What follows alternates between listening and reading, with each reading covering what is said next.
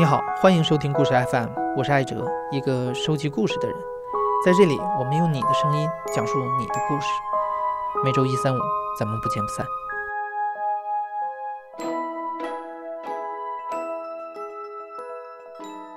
我每次听到同志出柜的故事，印象当中都是从年轻人的角度来讲述。这个当然也不奇怪了，因为年轻人是互联网和媒体的绝对主力，所以我们的声音也就更容易被听到。但是如果换位思考一下，站在出柜的主要对象，我们父母角度来看，儿女对自己出柜是一种什么样的体验？我很想了解一下，所以我们和紫红妈妈聊了聊。我是紫红妈妈，我今年四十八岁，我现在从事的是销售方面的工作。紫红阿姨的女儿是一个跨性别者，在阿姨的记忆里，女儿从小就想成为一个男孩。应该三岁半以后。你让他穿裙子，他就不穿。然后那个时候，孩子就是最开始是那种短头发，就像咱们说的是小字头。然后你就是想给他留个头发，就是最开始肯定想给他卡个卡子呀什么样的，他也不愿意。可小时候他就会会跟我说：“妈妈，我我昨天晚上梦上梦着我长出来就是男性的那个小鸡鸡了啊！”我说：“你咋这么奇怪呢？你咋会这样子想呢？”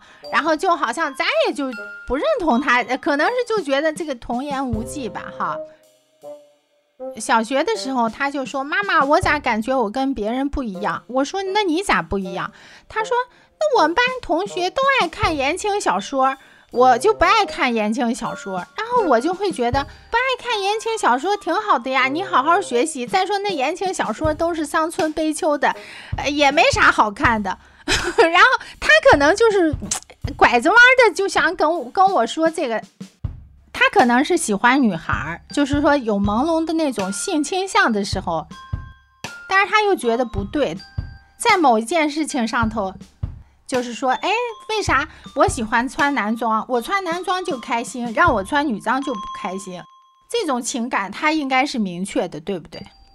但是他又没办法表达自己，或者就是说没办法。我后来跟他说，那你为啥不明确跟妈妈说呢？他说我老觉得我这个想法是错的，我不敢跟你说，因为现在孩子普遍发营养好，发育早嘛。我就记得我们家孩子是在五年级上学期来的例假，就是因为来例假以后，然后我还暗暗的观察过一下他的这种表现，但是他的那个他也没有说是好像说，哎，我我我烦这个，我不要这个啊。然后你让他用那护垫呀、卫生巾呀，他该用也用，但是我就觉得他怎么越来越萎靡不振，然后他买的裹胸那些他也不穿。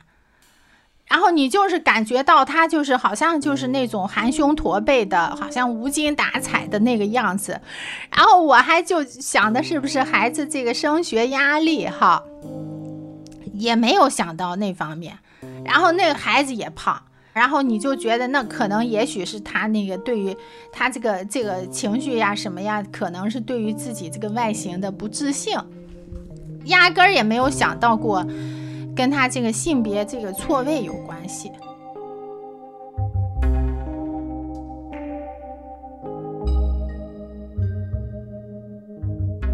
一般来说，跨性别者的身份认同障碍会在青春期爆发出来，在这一阶段，因为第二性征的发育带来的身心不协调，他们经常会表现出常人无法理解的叛逆。紫红阿姨的女儿也是这样。但可惜的是，在母亲眼里，这些只不过是青春期的逆反行为。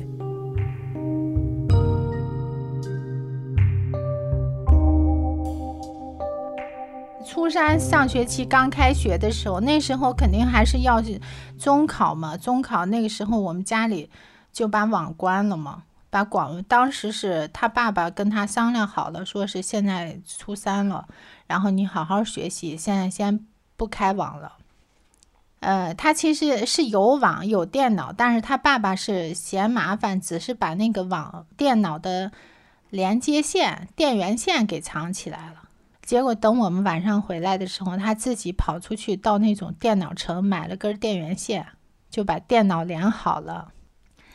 他自己又开始打游戏，打游戏那会儿越打越晚，然后我把他电脑强制关了，他就直接就上来跟我就是那种穷凶极恶的要跟我拼命。然后我当时就拿了个小的马，就是塑料凳子嘛，然后我一扔，然后把他那个电脑直接给砸黑屏了，就是那个嗯液晶显示器砸黑屏了，砸黑屏以后，他然后直接就疯掉了那种。我在他背上打了几下，打了几下，就是那次是最严重的一次冲突。第二天他就感觉像疯了一样，早上叫他去学校，他就不去，坐到那儿就就那样呆呆的那种。子红阿姨眼见着女儿升学无望，只能费尽周折把她送去了加拿大读高中。她指望着女儿出国之后能换个环境，能学会独立，学会懂事儿。可没想到，半年之后，天就塌下来了。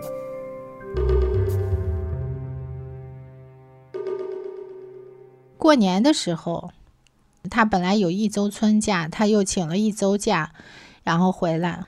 到大年初五的时候，他然后就就跟我俩，就是把他爸专门叫下来，然后我们三口坐到那儿一块儿说这个事情。然后呢，他就说是他一直觉得自己是个男孩子。他说：“那妈，那你没觉得？我觉得你们应该有察觉。他的表现还是一个比较强烈的。我就跟他说：‘我说你要这样做，妈也不活了。’我觉得这是大部分母亲的第一反应，本能的第一反应。因为想想这个东西，因为我也是。”知道一些这种生理构造的，然后你要是在网上一查，这些对寿命的影响呀，反正就是说的也是。再一个是社会也歧视呀，你身边也从来没有接触过这种这种例子，然后也不知道他以后的生存状态是什么，然后还有还有那个，我就这一个孩子呀，然后那个。我我我确实，肯定孩子以后能不能有一个幸福的家庭呀？然后你老了以后能不能享受这种？反正就是感觉天塌下来了。然后我跟他坐到那儿，然后他反复的说这个事情，然后我也哭，他也哭。其实我们家好的一点就是我老公，他还是。他可早以前是做过这个精神科的药的，跟精神科医生打过交道。最早的时候在那个美国辉瑞，辉瑞不是也是个大的制药公司嘛，做销售的。他跟精神科医生打过交道，孩子说了这个事情，他反而平静下来了，他再也没有怨我。孩子没说这个事情之前，孩子嗯上网呀、失学呀，他成天骂我，把孩子惯坏了。那个时候我都怀疑我是是不是把他送出去错了，因为让他有这么大胆的这种。但是那会儿因为是在学期中间嘛，学期中间，但是他又继续回去上学去了。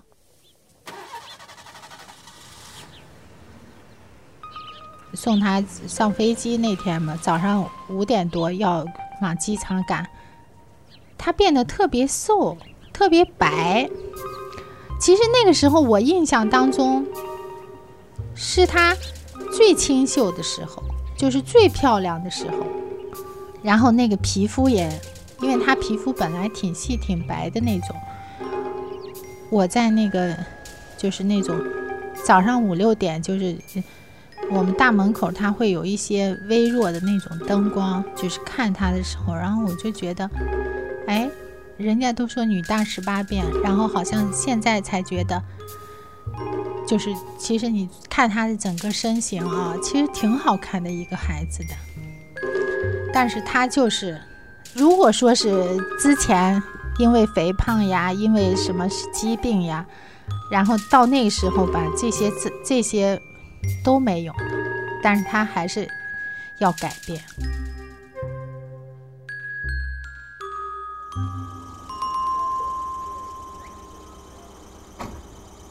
那年的夏天，他回回家以后，呃，我就感觉他不太对劲。就是女孩子如果用了雄激素的话，她肯定声音会有变化，然后她的胳膊腿上的汗毛就感觉就挺重的。我当时就问了他一句，他就搪塞过去了。到第三天的时候，他就说他打针了，我就觉得天塌下来了吧，因为那个那个时候我还是没有这么多的了解嘛。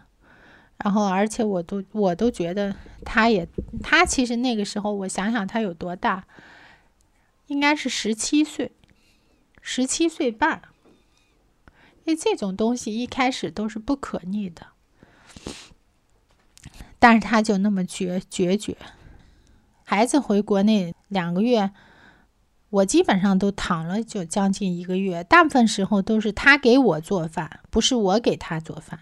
因为他可能就有点愧疚感吧。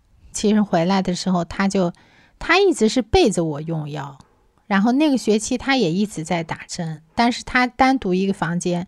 等他开学走了以后，我发现一个饮料瓶子里头全是用完的那种，呃，就是 Apple 的那个瓶瓶，还有那个注射器。我当时腿都软的，但是那个时候当面做这些事情，我也不会接受的。当时我一直劝他带跟我一起去做心理治疗，呃，他不愿意去。和到其实他是七月一号回来的，到七月十九号的时候，好不容易把他说通了。父母对于孩子，尤其是这个十六七岁的孩子，他肯定还是有一种，呃，这就是说否定的态度的。但是，呃，一个五十多岁的医生跟你说这个话的时候，你肯定是肯定是完完全全的是相信的。但是孩子跟他说的时候，基本上就是把他自己，就是说从小，就是说他曾经看过一个什么动画片，看到一个什么飘带呀，反正他就说他自己很小就认为自己是个男生，然后但是他不敢和父母讲，然后后来那个医生就问他说是是你自己愿意来的，还是你为了应付你妈来的？然后他就说那我是为了应付我妈来的。后来那个。把孩子支出去了以后，然后那个医生就跟我说：“说像你孩子吧，其实他透露过他曾经想自杀过。”我说：“那你见过这种情况的多不？”他说：“见的挺多的，我但是从来没有说是纠正过来的。”我觉得家长。带孩子去看医生，大部分都是抱有期望的。其实，要是这种这种专业的医生，如果你找对医生，然后这些医生都会告诉，其实去找医生的过程，其实就是，呃，改变家长的过程。因为好多医生就会说，那你是要一个活着的儿子，还是要一个死了的，就是闺女？就是因为如果你让他维持现状，他就可能会，嗯。不想活，然后他自己就说呢，说是你作为母亲也不能像普通母亲那样哭也没有用，必须得去学习，因为这后面的麻烦事儿还特别多，就是帮助孩子，比如说孩子想做手术，那选择在哪做，然后需要开什么证明呀，然后包括他这些东西，他很复杂，你比如说要改身份证呀，什么这些。呃，派出所人啥这些手续，他说这些后面后续问题还很多。后来那个我家孩子给我了一个那个，他有一个公众号叫跨性别生活社。这个时候的话，不管他以后怎么样走，你肯定是想了解这种渠道嘛。然后那个时候我就那个。给那个编辑，就公众号一般也不是能留言嘛。留言以后，我就说我家孩子是这种情况，如何如何。反正就是那个编辑就回复我了。加好友以后，他就跟我说，他自己本身也是一个就像金星那样子的，是一个男跨女。八年前在泰国做了手术，我就会问一些他的这些。心路历程呀，他说：“阿姨，确实这个事情特别特别痛苦。”呃，我说：“那你家人怎么？”他说：“最开始也是特别反对，但是到后来看到，因为这个孩子太痛苦了，他自己攒钱想想去做手术，后来家人那个资助了一部分，然后自己完成了这个手术。”那我就问他，那你说，因为大部分家庭肯定会说，那你现在决定做这个事情，以后会不会后悔？然后我就问他，我说现在过得怎么样？他说我现在过得很好，现在在做这个公益活动，因为身心和谐了之后，带来那种愉悦感嘛。因为我家孩子，你不知道看着他满脸痘痘，满前胸后背全是痘痘，你就会觉得那个，因为咱们女性嘛，那个季呃例假呀什么呀，它是一个排毒通道嘛，你就会觉得它是一个病态的状态，你知道。然后呢？我问这个孩子呢，他说他这个身心的愉悦，就是说唯一的不愉快或者说压力，其实是来自家人的不理解。但是去年回来的时候，他可能我觉得孩子他跟父母之间的这种嗯交流，他可能也会试探你对他的态度。去年回来的时候，他就有几次都让我帮他打针。他说他有的时候那个。呃，自己给胳膊打针的时候，就是一个手这样子不太方便。他说：“妈妈，你帮我打。”我说：“那可以。”哎呀，反正我我是老是想的，比如说是最开始推那个，呃，前面那个空气，我就心想赶紧多推一点，少少注射他体内少一点。但是他他这真的就是觉得那是对他不好的东西，但是他每次都是。呃，把那些东西就是好像可珍贵的那种啊，然后只是前面推好了，然后他妈妈你来那个啥，然后他让我，呃，给他把前头这块固定好，然后一打，但是我依然好像感觉下不去，打了两次，他后来就不让我给他打了。我是有这个障碍，我克服不了这个障碍。其实我现在有的时候还希望他要是在哪一步能停下来，如果他心里达到舒适的状态的话，能停下来。因为毕竟这个东西时间长了的话，对这个身体的损伤现在也没有什么验验验证。对，去年暑假回来的时候，我就明显的感觉到，这等于他。用药也用了一年了嘛，然后我就明显的感觉到跟他说话呀、办事儿呀，他就以前的那种负能量。首先就是虽然说你看他的这种外形，你接受不了他，他越来越男性化，但是他的这个情绪上是越来越积极的。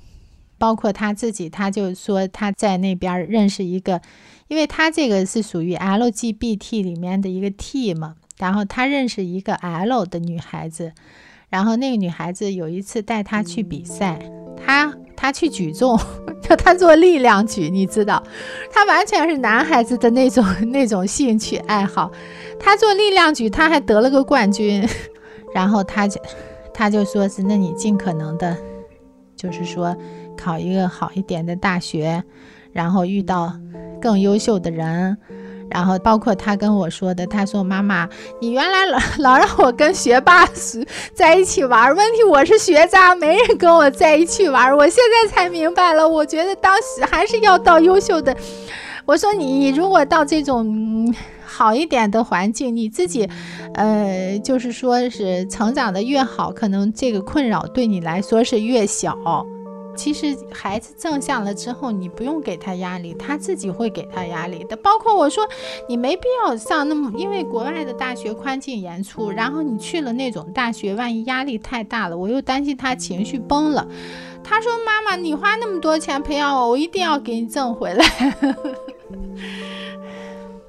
我说：“那明年咱俩约定。”明年如果你能拿到 offer 的话，妈妈第一个在微信里头晒出来，让妈妈也骄傲一把。他跟我拉了个钩，结果今年他就做到了，那个大学排名世界前五十，我真的。我真的没想到，但是我觉得他所有的转变都是使用药以后。但是对我来说，其实要是说从从我自己的作为一个普通母亲来说，我觉得那个药就是个毒药。但是从对这个疾病来说，那个药就是一个救命的药。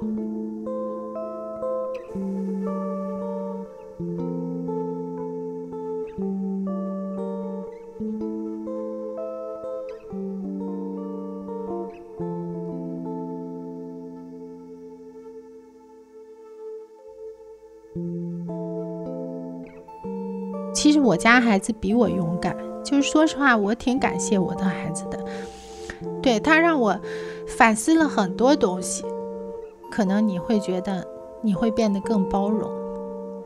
嗯，你想，如果说以前遇到街上就说这种人的话，或者就说大家说这个词儿的话，然后你就觉得咦怎么怎么样，然后就觉得跟瘟疫一样的那种感觉。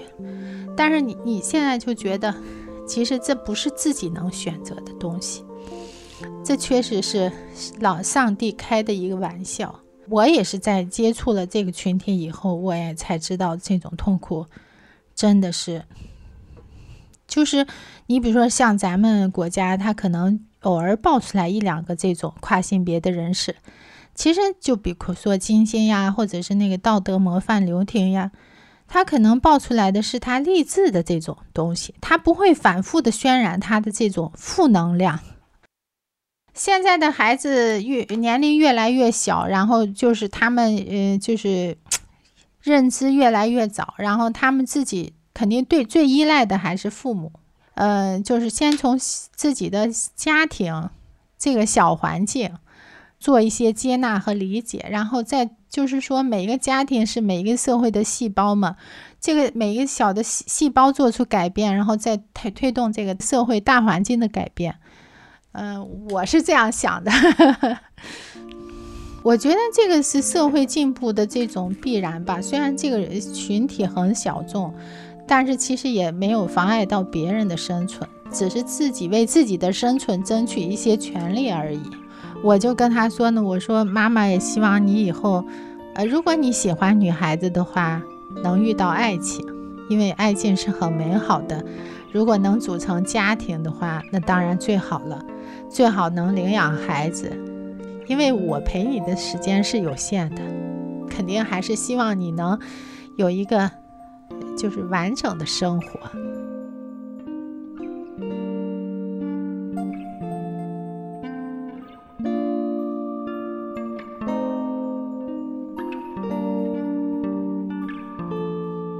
紫红妈妈是一位通情达理的母亲，但紫红妈妈不是一个特殊的母亲。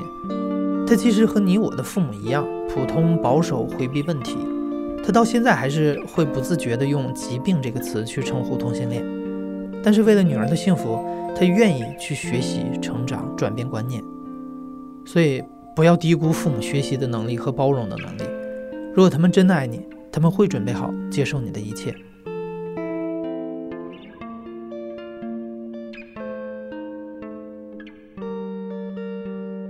你现在正在收听的是亲历者自述的声音节目《故事 FM》，我是主播艾哲。